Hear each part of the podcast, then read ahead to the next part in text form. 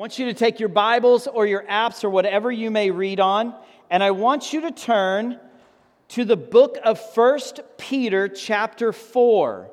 1 Peter, chapter 4. Now, as you're turning there, let me tell you a, a sad story. It was 1999.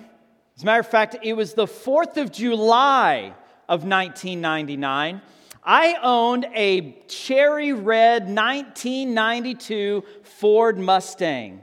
It was a beautiful car. I loved that car. Uh, it was my baby. It was I, I in high school I had just been blessed. We had a close family friend who was wanting to get rid of it, and he was selling it for cheap. And I needed a, a car, and, and my dad worked the details out. And it was I I loved that car. I miss that car so dearly.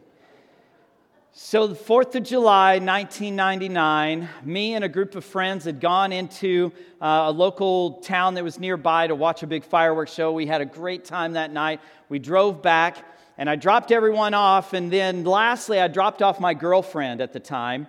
Um, it was not Jana, but it was a girlfriend at the time. And so I dropped her off. I, walked her to her door and gave her a kiss goodnight. And I walked back out to the parking lot. And as I turned the corner of her building, I looked over where my Mustang is and noticed a billow of smoke coming from the parking space. And I screamed at the top of my lungs. And I ran over to the car to see what was going on. And I, I was always in the habit of cracking my windows. And so the window was cracked and there was smoke coming out from the windows. And so I opened the door and smoke just comes billowing out in, in huge plumes. And I went, oh my gosh, what do I do? I need water. And so I ran back over to my girlfriend's apartment, screaming the entire way. And she, she heard me and came, met me at the door. I said, I need water, pitchers, glasses, whatever you got. I need water. My car's on fire. And so we're dousing the car in water, trying to put this fire out. It was in the dashboard. So was, the fire was coming up the steering column and the dashboard where the instrument panel's at. And so I'm dousing water on it, trying to put it out. Nothing's happening. My girlfriend calls 911. Long story short, my evening ended that day with me sitting on the curb of the parking lot watching a fire truck put a fire out on my car. Funny thing about it is, as I was sitting there right before the fire truck arrived, the car started.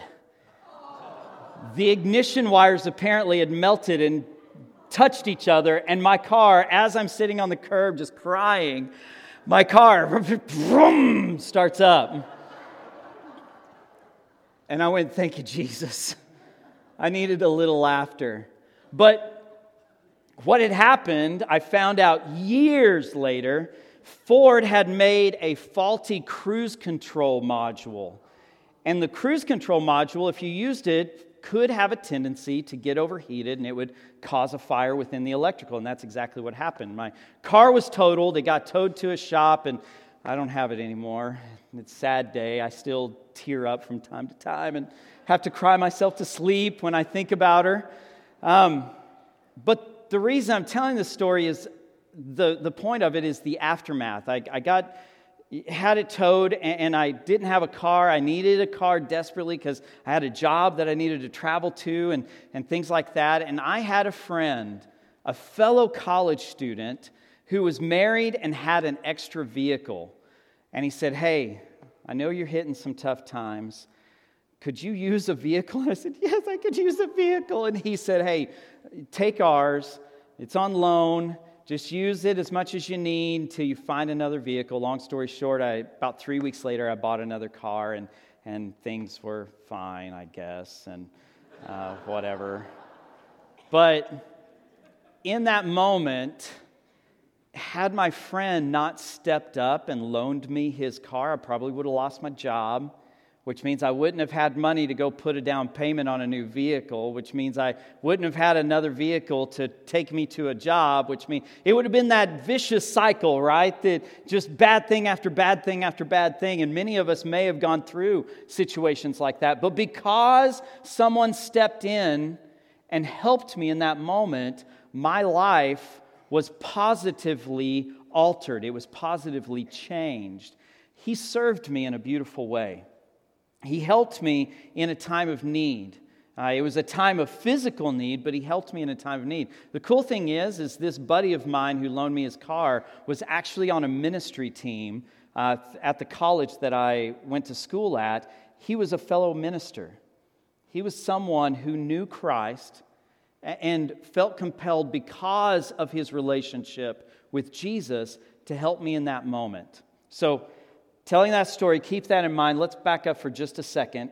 I'm going to do the recap that I've been doing in this entire series. We're on a series called The Unique Us about why we as First Southern are different than the church down the street. Why every church is different, as a matter of fact. But what makes us different? Well, you have to go back to our mission statement and our four values. Our mission statement is leading every generation to the life changing hope of Jesus. This statement right here is why we exist. It's our lifeblood, it's what we do, it's everything that we are. But we accomplish this statement through four values. Uh, these four values help define how we accomplish uh, leading every generation to the life changing hope of Jesus. And so the first value is believe. And the, we have a tagline with each of the values. On believe, the tagline is God's truth is the foundation to knowing, loving, and understanding Him. Without God's truth, we cannot truly have the life changing hope of Jesus. Our second value is grow. And the tagline to grow is growth means change. And following God is moving where He takes us, both personally and as a church. Um, and then the third value is connect, and connect's tagline is hope is proclaimed when we are in relationship with God, the church family, and our community. And this week we're introducing our last, our fourth value, and that value is serve. And the tagline to serve is we are committed to selflessly serving God and others in the church, community, and world if we are going to be the hands and feet of Christ, we have to have a commitment to selflessly serving God and His purpose, which means we're going to be serving others, we're going to be serving the church, we're going to be serving the community and the world. That's who we are as a church. We are committed to serving others. And so we're going to talk about serving today. So take those Bibles or apps or whatever you read on and turn to uh, 1 Peter 4. 1 Peter chapter 4. If you don't have a Bible, there are Bibles in the backs of the pews. Please feel free to grab one. 1 Peter is really towards the end of the, the Bible. Uh, you'll go through Revelation and then Jude and 1st, 2nd, 3rd John, and then you'll hit the Peter books, the two Peter books, 1st and 2nd Peter. Uh, so 1 Peter chapter 4, and we're going to begin in verse 8. And I want you to hear what Peter says about why we serve.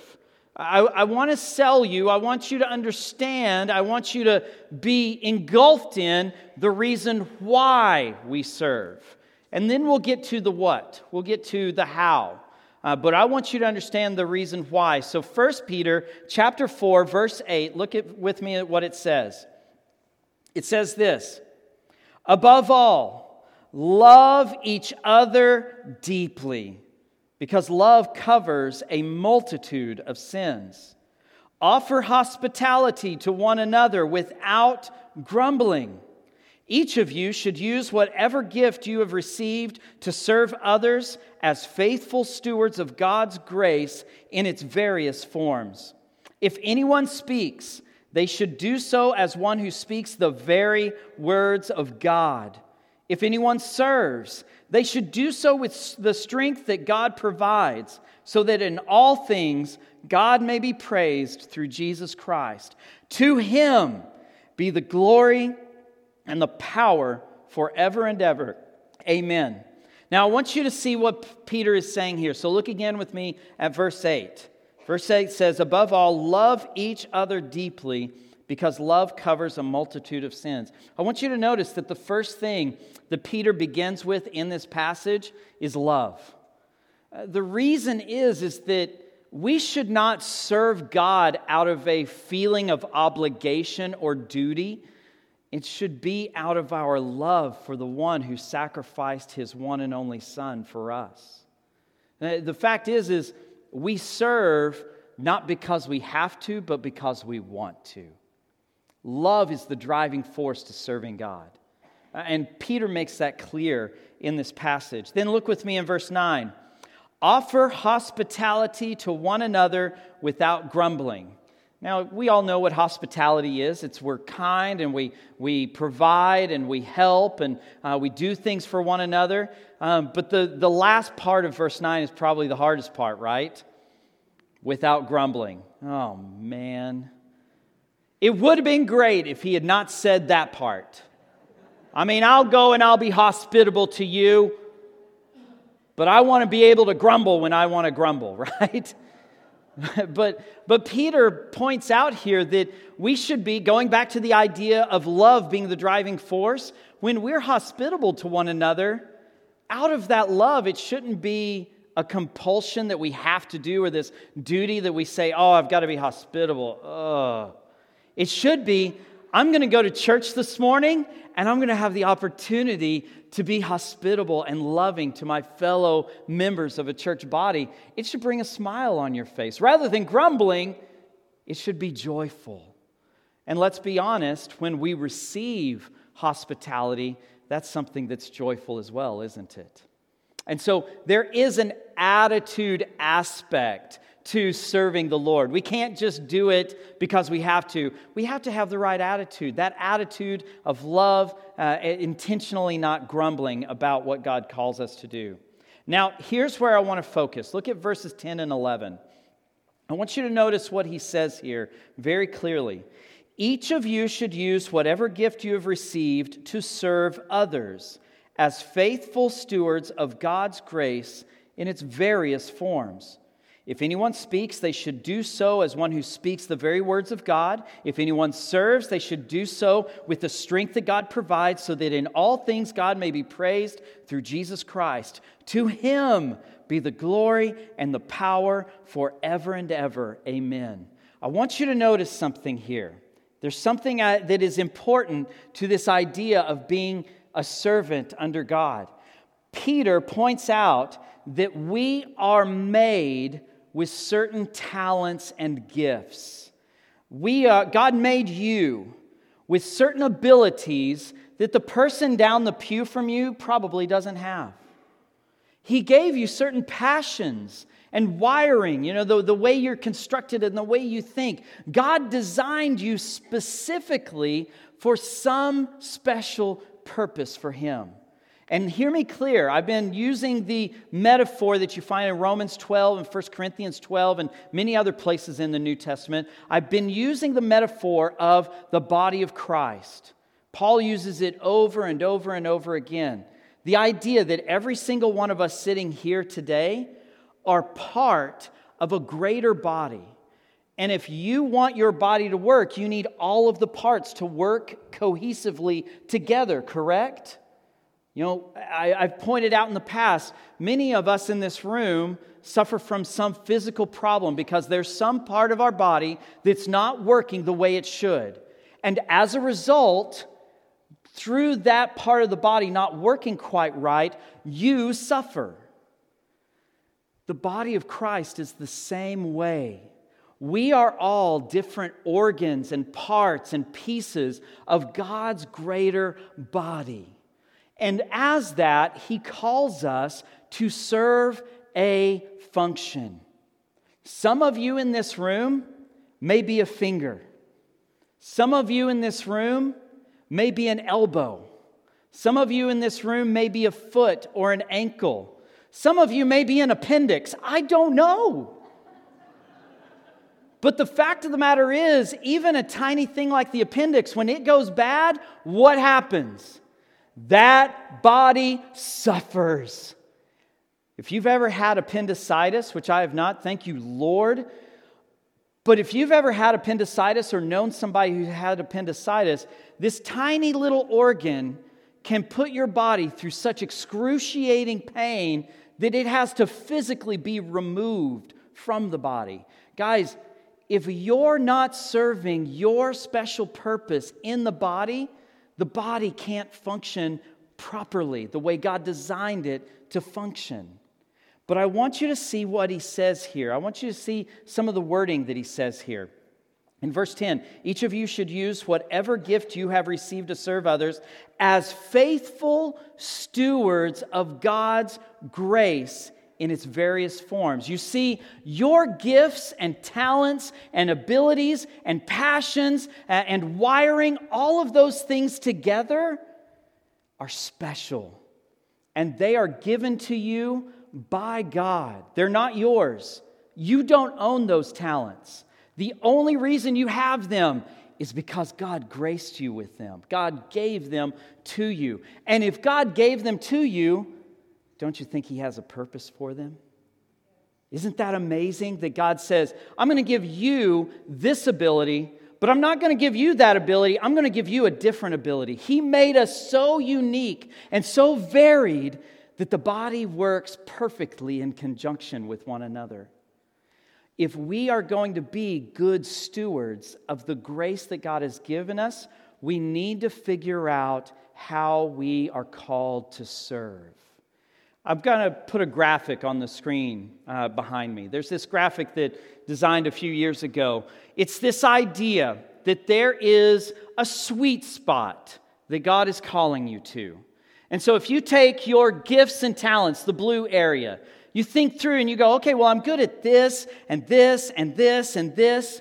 And then you take the purplish, whatever color that is, passions. You know, I can do all these things, but I really have a passion for this kind of people or for this kind of job or work or whatever it may be. And then you take the yellow section at the bottom and you go, okay, so I've got these gifts and talents and, I've got this passion. This is the thing I like to do. And then I have this type of a personality. And you take all three of those areas in the middle where all three of those areas meet, that's what God has designed you specially to do. Now, you can do anything in the body of Christ for a time, but out of the 20 some odd years of being in ministry, I can tell you that my experience, and according to what God's word says, I'll point it out here in a minute, that middle place where it's kind of gray there in the middle, that's the place where you could settle in and you could serve for years, for decades. I know people personally that I've worked with in ministry who have found that gray area and have been serving in that area with joy and energy and continued passion for 20 plus years because they found what God designed them to do in His body. And you say, okay, Pastor Chad, that's great. Where do you find that in God's Word? Well, we'll talk about this later in, a, in about a year from now, but think about what Jesus said when He gave us the parable of the talents he gave three men, it's a story about a boss who goes out of town. He leaves three men sums of money. Uh, those sums were called talents. Um, he leaves a, a, certain amount with each one. The first one goes and doubles it. The second one goes and doubles it. And the third one goes, Man, I'm afraid of my boss. So, what I'm going to do is I'm going to bury it in the backyard. That way I can keep it safe. And the boss returns, and what happens? He sees the first one and how he had doubled what he had given him. And he says, good and faithful servant, now I'm going to give you authority over much more. And he goes to the second one, sees that he doubled it as well. And he goes, Good and faithful servant, well done. I'm going to go and give you even more. And then he goes to the third one, and he goes, You lazy and wicked servant. Exact words in the New Testament from Jesus' mouth lazy and wicked. You could have even put that money in a bank and made a little interest, but you didn't even do that. I don't want this to sound negative, but I don't know of another way to spin it. God made you to do something for Him. He designed you specifically for some special purpose for Him. The question is are you living in that purpose? And here's the negative part if you're not, Jesus says you're lazy and wicked. What is your purpose? What is that special thing that God put you together. And he said, I'm going to put in a sprinkle of this, and I'm going to put a dash of this, and I'm going to pour cups and cups of this into this person because I want them to go and do this for me. What is that for you? Now, let me say this First Southern is a church where I can proudly say I know more people in this room serving than in any other church body percentage wise that I've ever worked in. This church is a great church when it comes to serving. But please hear me. If you're not intentionally serving God through his church body somewhere, you need to find a place to serve. And I understand for some of you, there are physical limitations. For some of you, there's even mental limitations. For some of you, there's financial limitations. Guys, it doesn't matter what the limitations are that you have in your life, God still has some very amazing purpose for you. There's something out there, is what I'm saying. Take all those things together and equate it all together. Take your gifts and talents, take your passions, take the way God wired you and their personality, and take those limitations that you may have, put it all together, mix it up, and see what God makes out of it. See what He wants you to do for His church. But I want you to see the purpose. Look with me at the ver- last sentence of verse 11. To Him be the glory why do we serve? We serve to glorify our Father and our Savior. That's why we take the time to intentionally work out what God has made us to do. That's why we intentionally sit down and pursue a way to serve God. So, uh, another slide there are many ways that you can serve here at First Southern. And I'll send this list out in our email that goes out every Thursday, the week at a glance. I will send this list out to you. This is a overall summary. Uh, there are many, many other ways. Please hear me on that. These are the big picture, larger idea type things that uh, you could be doing. Um, so you could do anything, be on the worship team, the greeting team. Uh, if you know church, we're always in need of people to hang out with kids and teenagers. Um, but, but hear me on this. Go back to the idea of those three concentric circles that merged together in the middle. Guys, if you have no passion for teens, don't go serve in our student ministry. Oh, for the love of Jesus, don't go serve in our student ministry. God has made you for something special, and if teens are not that, don't go serve in that area. Find your spot. You know, go serve on our maintenance team. We have a great group of guys that kind of do all the odd jobs around here. Uh, tech team, we're always in need of someone to click through slides and help set up the, the things that, that go on the screen and adjust sound. And if you'd like to learn how to do that, we can train you on that. Um, we have outreach programs that we're constantly reinventing and looking into doing. If you'd like to be a part of that, man, we would love some help in that area to find new ways to reach out to our community so that our community can see the life changing hope of Jesus.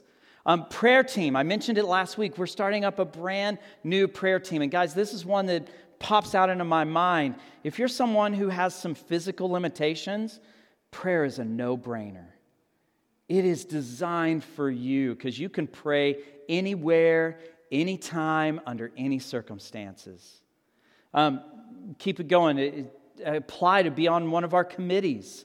Uh, we're actually in the committee season where we're, gonna, we're nominating people and we'll vote on uh, people to be on the teams here in uh, December. If you'd like to be on one of our lead teams, uh, come talk to one of the pastors. We'd love to connect you there. Uh, visitation, we have so many people who are shut in or in nursing homes, and we have an amazing set of ministries that go out and minister to those people. If that's something that sounds like something you'd like to do, man, we would love to have you on that team. Um, send encouraging letters. You know, if you want to be that person that um, sends happy birthday cards, we would facilitate that. That's not my thing, I'll tell you right now. Um, if somebody doesn't remind me that it's your birthday, I'm going to forget. Period. End of story.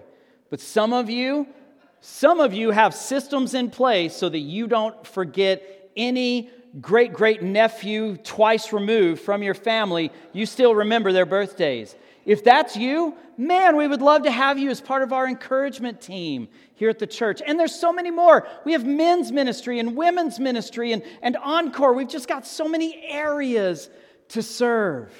So, next steps. What are the next steps?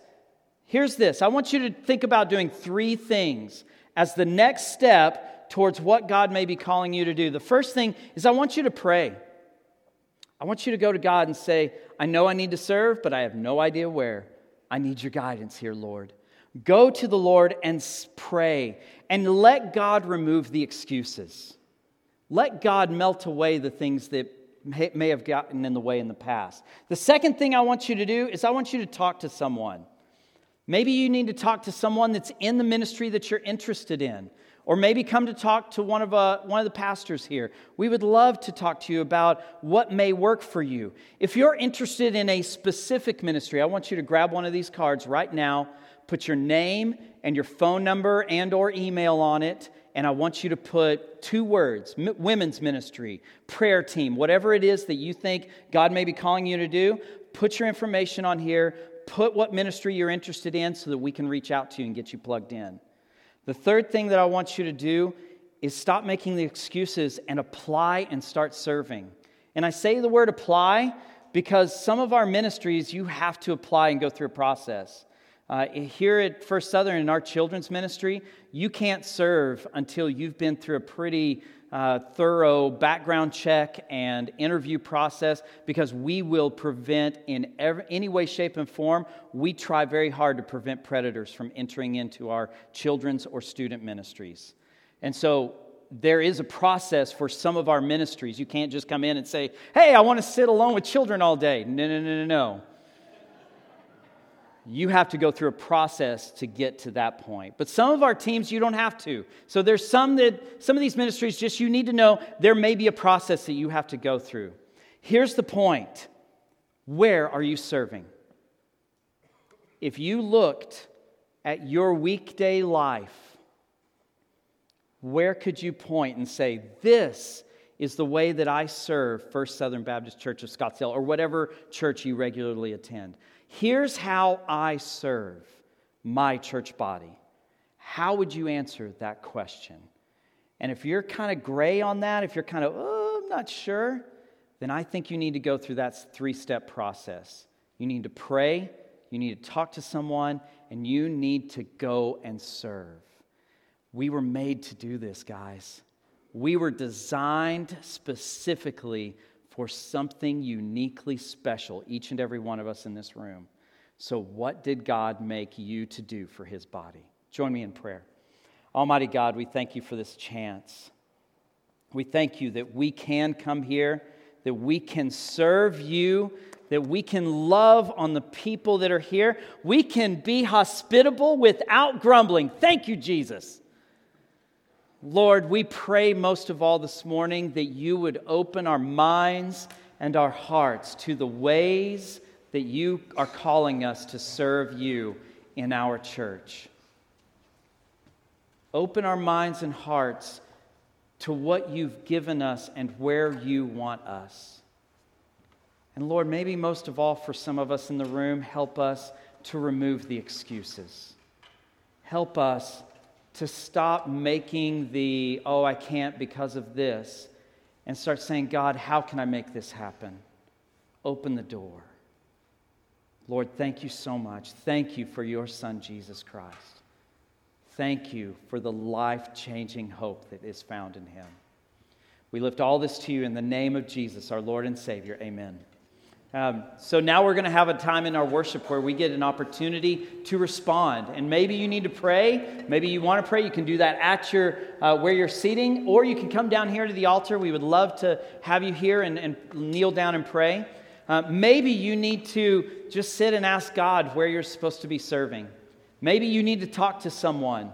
Uh, maybe you need to think through that while we're, we're worshiping this morning. Or maybe this thing about a life changing relationship with Jesus has kind of caught your heart. And maybe you've got questions about what that looks like. Maybe you want to know more about what a life changing relationship with Jesus looks like. I want you, if you're that person, please hear me on this. My name's Pastor Chad. Pastor Josh is right down here at the front. We are available to you. If you'd like to ask some questions, please come and grab us. Or you can always grab us after the service. I'll be out in the front, and Josh will be down here uh, in front of the stage.